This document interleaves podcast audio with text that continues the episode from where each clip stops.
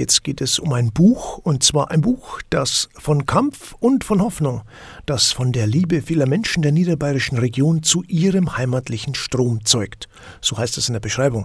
Der Titel des Buchs lautet Das Geheimnis des Strömenden, Liebeserklärung an die freifließende Donau, herausgegeben vom ökumenischen Aktionskreis Lebendige Donau in Kooperation mit den Freundinnen der Donau e.V. Ja, und Elfriede Maria Heining ist in beiden Vereinigungen engagiert und jetzt bei uns. Grüß Gott, Frau Heining, schön, dass Sie Zeit haben. Guten Tag, grüß Gott. Sagen Sie, Frau Heining, die Bedeutung der freifließenden Donau ist ja das Thema, das diesem Buch zugrunde liegt und das müssen wir jetzt einfach kurz erklären für alle, die da den Hintergrund nicht kennen. Ja, also 1992 gab es Ausbaupläne für den letzten freifließenden Abschnitt der Donau, diese 70 Kilometer zwischen Straubing und Vilshofen. Da waren geplant drei Staustufen und ein Seitenkanal von Osterhofen bis Pleinting. Und es gab dann eben Wissenschaftler, vor allem auch in Österreich und am Rhein, die eben schon Alternativen entwickelt hatten, wie man einen Fluss ausbauen kann, ohne ihn zu stauen. Ja, und in diesen politische Auseinandersetzung hinein wurden dann auch wir Christen wach, sage ich mal, und haben gesagt, wir können da nicht einfach äh, daneben stehen und jetzt hier nur politisch aktiv werden, sondern wir müssen das Ganze auch ins Gebet nehmen. 2013 kam dann der endgültige politische Entschluss, diese Pläne nicht mehr weiter zu verfolgen. Ja, im jahrelangen Ringen um den Erhalt der freifließenden Donau gab es seit 1994 dann das monatliche Gebet am Donauufer. Und auch nach Ende der Ausbaupläne wurden dann die Gebete als Schöpfungsgebete fortgesetzt. Ja, und so ist das Buch entstanden, oder? Wir hatten schon vorher zwei so kleine Büchlein rausgegeben, äh, 95 und 2000. Und da war eben die Idee, das jetzt einfach mit diesen Texten, die eben sehr vielfältig sind, die rauszugeben und einfach einer breiteren Öffentlichkeit zur Verfügung zu stellen. Wer steckt jetzt drin im Buch? Was gibt es denn zu lesen? Ja, also es sind Menschen, die zum Donaugebet kommen, die haben wir gebeten, doch aufzuschreiben, was für sie diese Donaugebete bedeuten.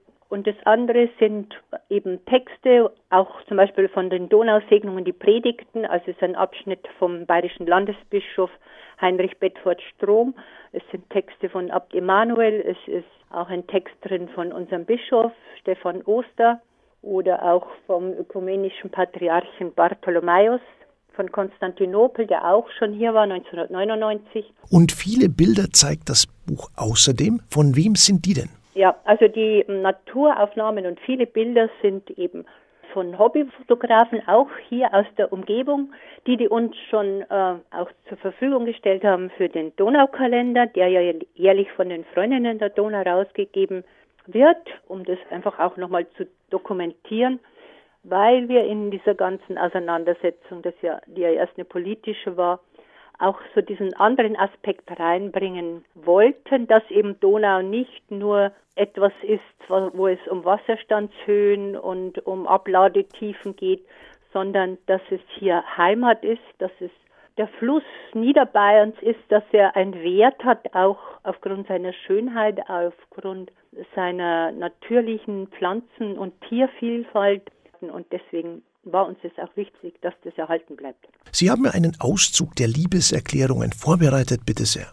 Ich habe jetzt einen Text ausgesucht, der von Abt Emanuel stammt, den er 1995 ähm, an, bei der Kreuzsegnungsfeier gesprochen hat. Von ihm stammt auch dieser Titel des Buches, Das Geheimnis der Strömenden.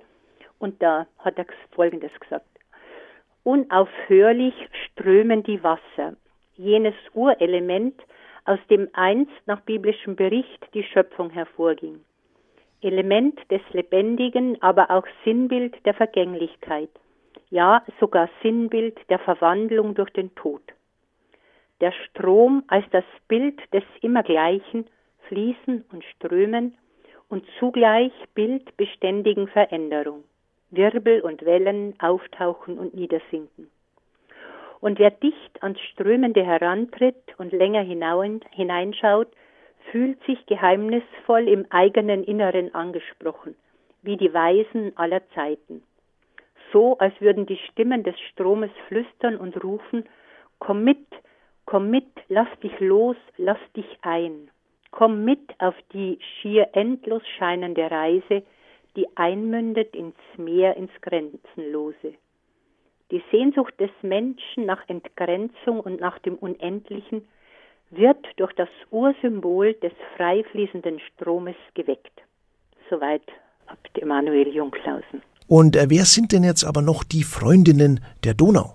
Ja, also die Freundinnen der Donau sind ursprünglich entstanden als eine Initiative von Frauen, damals vom Internationalen Frauentag ausgehend, die eben versucht haben, ihren Widerstand gegen den Donauausbau auch auf neue kreative Art und Weise äh, zu bekunden. Und sie sind damals mit so einem langen blauen Stoffband durch die Innenstadt Deckendorf gezogen und da war auch eine Buchhändlerin dabei und die hatte damals dann die Idee eben geboren, dass äh, wir einen Kalender herausgeben könnten, der eben die Schönheit der Donau dokumentiert. Und da ist eben damals der Donaukalender entstanden. Das ist jetzt so noch das, was die Freundinnen der Donau so als ihren Hauptbeitrag weiterführen.